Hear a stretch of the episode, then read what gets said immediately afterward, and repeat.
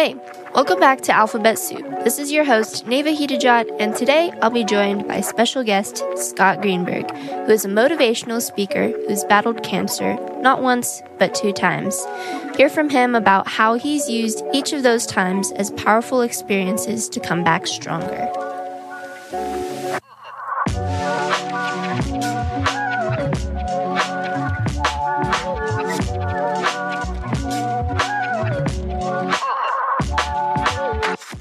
Welcome to the podcast, Mr. Scott. Thank you. Glad to be here. Great. So, we definitely want to hear your cancer story, but let's start a little bit before everything happened. Where were you in your life, and what were your most significant problems and worries before getting cancer?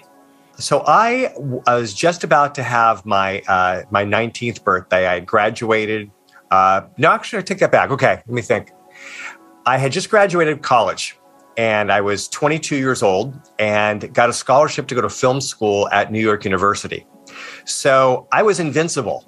I was at that age where you have your whole future looking at you, you still have youth, that nothing should be able to touch me. And so to get the scholarship to go to this top film school, everything was supposed to be great. And I was the youngest person attending the graduate program at NYU. In fact, they only took three people directly out of college. I was one of those three, and I was the youngest, or maybe the youngest person in the graduate program. And that worked to my disadvantage because in screenwriting class, they always used to tell us that when you write stories, you should write about what you know. Well, with the least amount of life experience, I had the least amount to draw from to inform any stories that I would tell. And I remember thinking, gosh, I wish I could get some new adventure or some kind of new, unusual life experience to draw from. And so it was a total be careful what you wish for experience because boy, did I get something I was not expecting. So after being at NYU for a semester, um, that I found a lump on my neck. And that's what initially got me to the doctor. And how did your doctor diagnose you at first?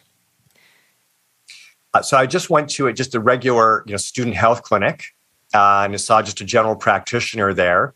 Um, he did a uh, an examination, said what I have on my neck was a swollen lymph node. There's a number of reasons why lymph nodes swell up, you know, basic viruses, common cold. They said it could be more serious things, but he still run some more tests. So they got a chest x-ray and they took some blood, all standard things. This was a Monday. And he said, Well, it's going to take a few days to get the test results. Why don't you come back on Friday? We should have the results back by then. He said, But you're probably just catching a cold or something. And I thought, okay, no big deal. And then so I saw the nurse, and you know they arranged for uh, you know the chest X-ray and um, and the blood test. The next day, he called me and said, "Can you come to my office right now? I need to talk about this with you." Uh, and that's when I got what he suspected would be um, Hodgkin's disease, um, which is a cancer lymphatic system, but gave me a referral to an oncologist so that we could get more information. But uh, yeah, so it started off with me just going into the clinic and getting an initial examination, blood test, and x ray. So that was my initial cancer in my 20s. Um, so I'm happy to kind of go more to that story. But decades later, um, I would get a secondary, a second cancer, totally unrelated to the first one, uh, and that was a cancer that was found on my tonsil and that's much more recent. So once mm-hmm. again, I had to go through cancer treatment to uh, deal with that. No connection whatsoever to the first cancer. So it's literally separated by almost 30 years. Mm-hmm. Um, just you know, my number came up again. So during those times, um, take me through your journey of what your mindset was like during your time with cancer. So, very different experiences with the two cancers because of the time in my life. Mm-hmm. So, when I was 22 years old, um, I was absolutely shocked. You know, I didn't know anybody my age who was you know, battling cancer, or that kind of thing. I really expected my life was on a very different trajectory. I was very ambitious, had a very good experience in high school and college. And I was the guy who like sets goals and goes after them and achieves them and, you know, really aspired to do big things. And to have that disrupted was really upsetting. And for me, the worst part was not the fear of dying, uh, nor was it the fear of pain. It was having my life disrupted, the realization that I was not in control. And especially when they really told me that I would have to drop out of school and move back to California and really focus for a year on fighting it, the idea of stopping, uh, of pausing like that was really, really upsetting. And so that really threw me. Um, but then I remember another part of it when they started running additional tests to see how far things had spread and all that. I remember thinking, well, I have cancer. I want the real cancer. Like I want to get chemotherapy and I want to have my hair fall out. Like I, I you know, it sounds really mm. horrible to want those things, but I wanted the full experience. I don't just want to dabble with it. Right. So uh, I got it. So I mean, it was a year. It was chemotherapy and radiation and surgery and all my hair falling out and getting very sick, lots of side effects. Uh, you know, moving back home with my parents, which I love my parents, but I don't want to live with my parents again full time after, you know, spending time, you know, going into college and spending time in New York City for a while. Um, so my mindset was, you know, was very um, upsetting because of the dis- disruption. But then I mm-hmm. decided to lead into it and journal about it, thinking, okay, if this takes my life, it's horrible. But if it doesn't, there might be a real opportunity here to grow and to learn and gain some wisdom and gain things that might help me tell, tell stories. Mm-hmm. So that mentality, finding a sense of purpose, really helped. Okay. The second cancer, the throat cancer, um, much more recent. Um, I had, you know, doing very big things in my career, um, working professionally as a speaker. And so, of all places to get cancer, to get on my tonsil, to get on my throat, wasn't just threatening my life, it was threatening my um, ability to make a living. But I was also aware that I had kids um, and my kids would be watching. So for me, a big thing was they'd heard about my original cancer. That experience got me into motivational speaking. I've told that story thousands of times over the years and used as a metaphor. We all get our cancers. What matters is how we react.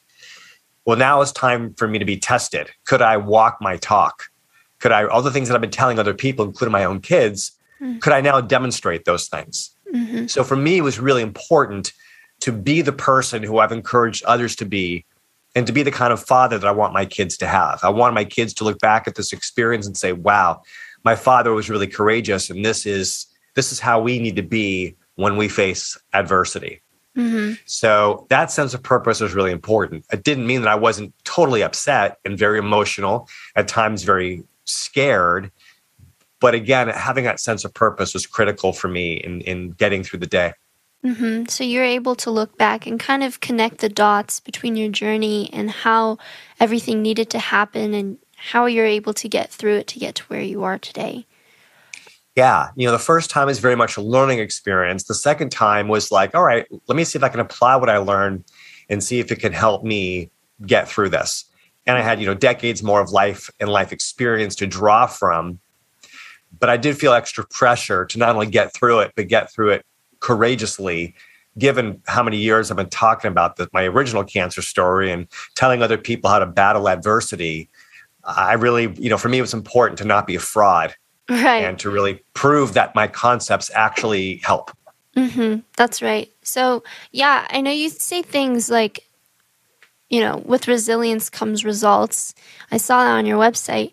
And what was the worst times where you ever doubted your own optimism and wavered in your beliefs? Were there any of those? Absolutely. You know, that's happened with the bouts with cancer. It's happened with my, um, in my personal life, in my professional life. I think that's part of being a human being. You know, develop your beliefs and your convictions and you have faith in certain things, but that faith gets tested. Mm-hmm. And there's times where you really wonder, do you have what it takes? Um, you know, I believe in the power of thought and controlling our emotions, but I do see people around me who really suffer from real adversity and who don't always beat their cancers and who do lose everything, who do lose their lives and, you know, strong people, good people. And I'm not special. I'm not different than those people, and which means I'm not immune to those kinds of, you know, consequences and those kinds of, uh, uh of adversities. So that's always there lingering. And so, yeah, there were times during this, especially with the second bout of cancer, where I thought, wow, this could be really serious. You know, there's a limit as to how much radiation treatment they could give me the second time because of all the radiation my body had the first time. You know, over the course of a lifetime, you can only get so much radiation in any one part of the body before it becomes dangerous. Mm-hmm. So they had to adjust my treatments a little bit. And, you know, the concern is, well, if that doesn't work, well, they can't continue to give me radiation. So that was always there um, lingering. And so that fear was there. The radiation uh, treatment, I had both chemotherapy and radiation again with the tonsil cancer, but this time the radiation treatment was a lot more harsh. I really experienced a lot more side effects. and again threatening my ability to make a living because of where the radiation you know where the treatment was where the cancer was where i had the surgery um, and the surgery was you know was intense you know i had to go in this is during covid so my you know my wife could not be there with me to support me and they had a, a uh, it's actually a robot that goes in and uh, removes the tonsil um, and removes you know some other tissue and then in the same surgery they cut open my neck and removed a bunch of lymph nodes so all that happened during the same session, but they're really two different, you know, fairly, you know, uh, radical procedures that require a lot of healing. Um, and so that was very difficult to get through that.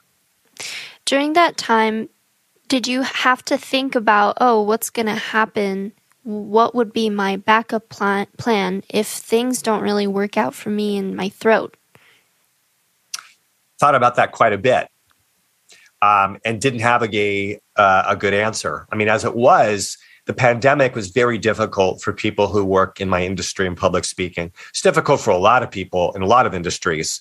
Certainly, the loss of life has been the worst part of the pandemic. But for many mm-hmm. people, it's also been the loss of businesses and loss of jobs. So I'm not alone with that. But I work in the live meetings industry. Mm-hmm. I show up at live conferences and meetings and events, and I give presentations. And the pandemic shut a lot of that down. And so, as it is, um, you know, financially, I was very much affected and was already asking those questions. Well, if I can't speak live, then what am I going to do? And eventually I tapped into doing virtual presentations and I created an online course, which generated, you know, some, some income. There's some other things there, but you know, I've known for years that I was always one sore throat away from not being able to make a living. And so this was a reminder that, okay, this is, you know, it's a really serious problem for my business. So, um, yeah, so it, it was an issue. And it's like, okay, I'm not sure what the answer to that question is. I'm sure there is an answer, but I wasn't sure. But maybe the best thing I can do is just really work on healing, getting through this thing, um, and having faith that somehow the answers will present themselves. Fortunately, my voice was never threatened. And, you know, within a within a month of my final treatment, I was able to give a presentation again, and I'm, I'm, back to the same schedule that I was, and it's turned out to be okay. But I continue to ask that question: How can I make sure that I uh, am not so reliant on my throat as one way of making a living? Mm-hmm. It's good to take it day by day, especially when you're in that kind of situation. And yeah. I'm happy at a, a, good recovery. Now, this this might be interesting. Uh, you touched on it a little bit earlier, but tell me if I'm wrong. Would you say that you're a person who likes to take the lead in situations, likes to inspire others, and is comfortable being in control of situations? I am comfortable. I'm not someone who needs it. I don't always need to be in charge. Mm-hmm. Um, I just found out I've got jury duty in a few weeks.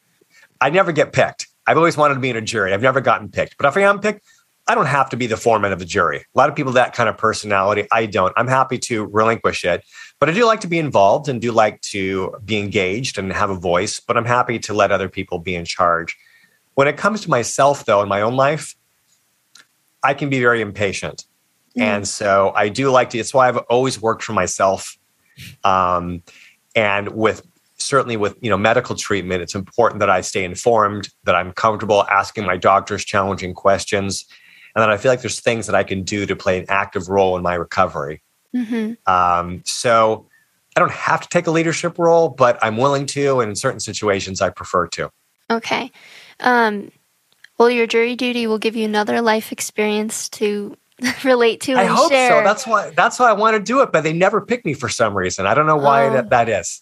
Well, um, where I was going with that is during your time as a patient, what was it like for you to kind of take the back seat and stop your ambition and just let others care and lead you? Uh, very good question. It was a relief. Mm. It was nice not being in charge. You know, business wise, I kept writing articles. I kept like doing all kinds of things. I told almost no one in my professional world um, to this day, most people in my professional world don't know that I went through that second bout with cancer. My concern is that if word got out that not only did I have cancer, but I had it, you know, in my throat, well, then people aren't going to want to book me to speak. Mm. right? Because they have fears, well, it's going to come back and then we're going to be stuck without a speaker for our conference, that kind of thing. So hopefully not too many of them will hear this and even know that that was uh, something that happened a while back. But um, so I kept quiet about it. Uh, a few people close to me in my professional world know, um, I let them know so that we could um, find other speakers for a few events where I was booked and come up with some excuses to why I wasn't available to kind of manage that situation.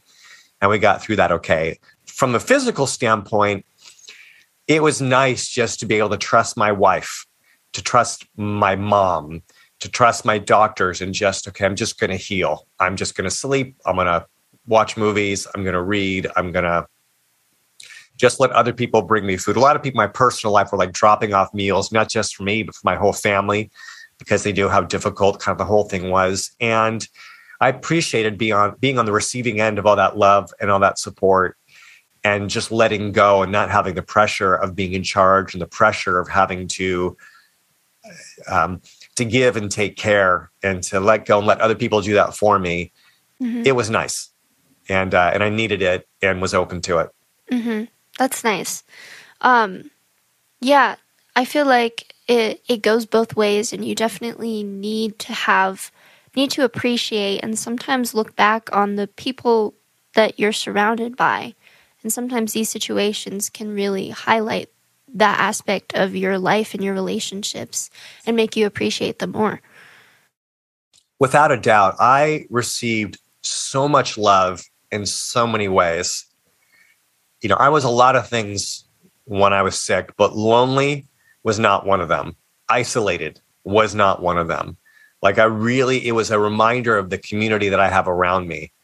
And it's something for which I'm deeply grateful. And I, intellectually, I knew it, but emotionally, I felt it when I was going through all this stuff. And that was a, that was a gift to be able to experience that. And you know that was true the first time around. Is I really got to appreciate those around me could step up. And sometimes it's surprising who steps up and who's there for you, and disappointing who's not. And that was the case here as well. There are some friends who maybe I expected more from, and who I didn't necessarily feel were there for me but it was amazing how many people were.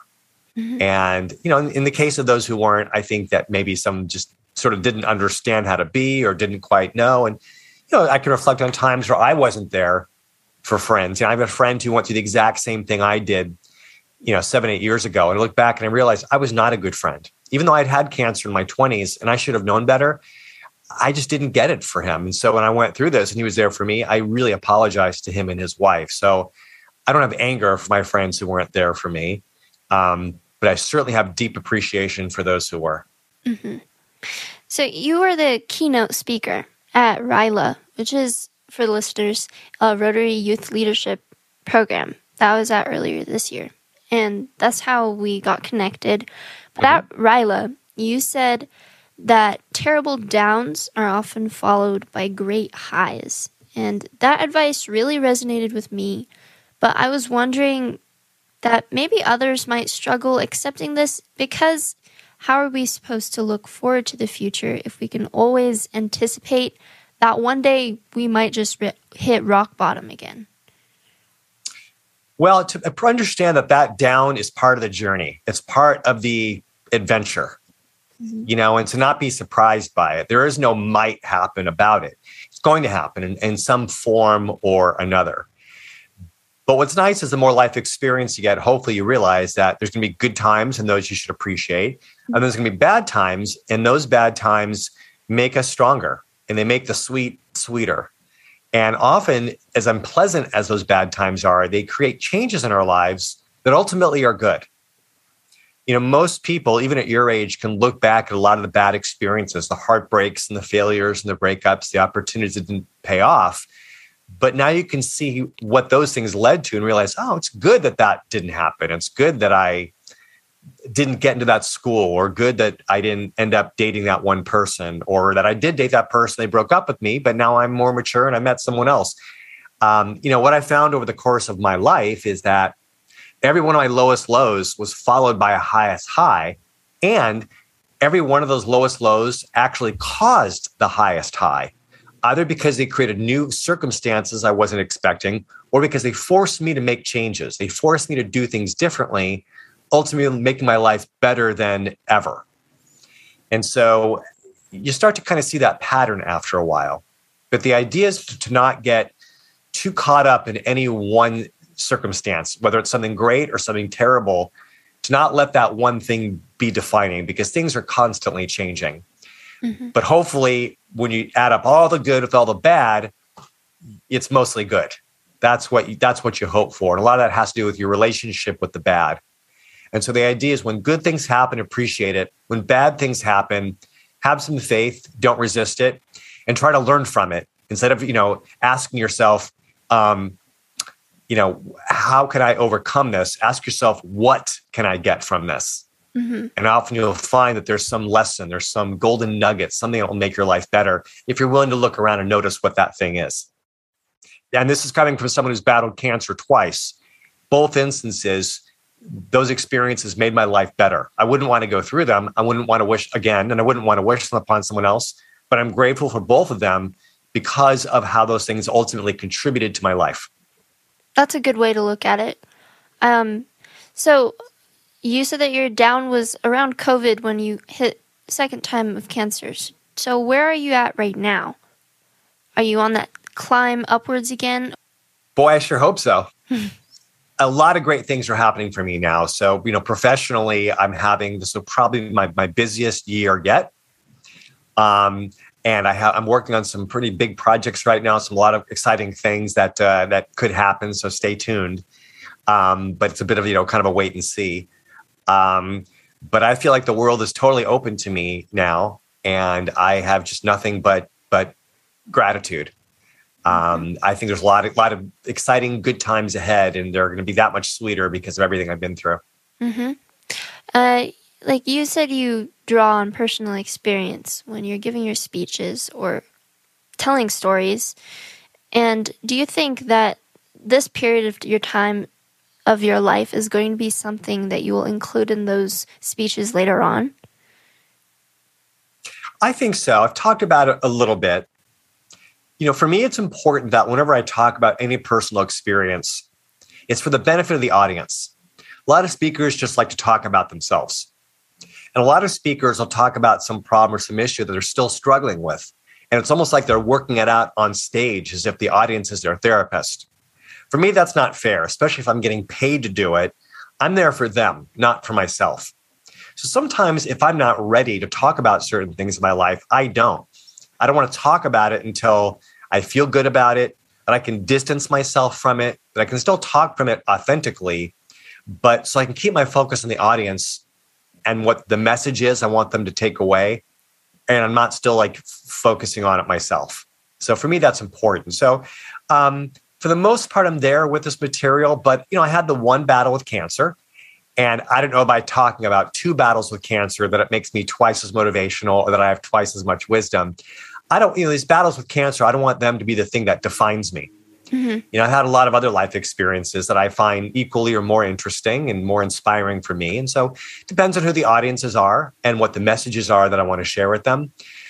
But I think on occasion I might share about the second battle if I feel that it would be relevant. Mm-hmm. Did you ever get back into filmmaking? Um, in little bits and pieces, and I'm, I, I can't say too much about something I'm working on right now, but it's related to television. So wait and see. Okay. Um, hopefully, before too long, there could be an announcement around that, but we'll kind of wait and see. Uh, but not like I was before. You know, my passion is in storytelling and helping people work and live better, and I'm able to do that with, with the work that I current currently do.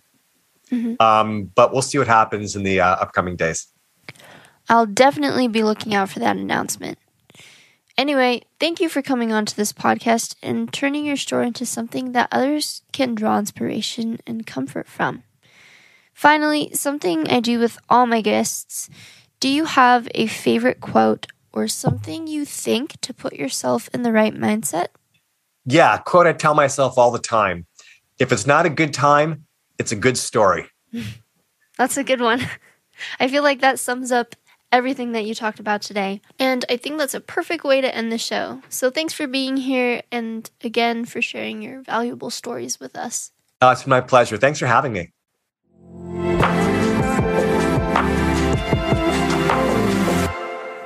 You enjoyed today's episode of Alphabet Soup, make sure to click follow so you don't miss another update.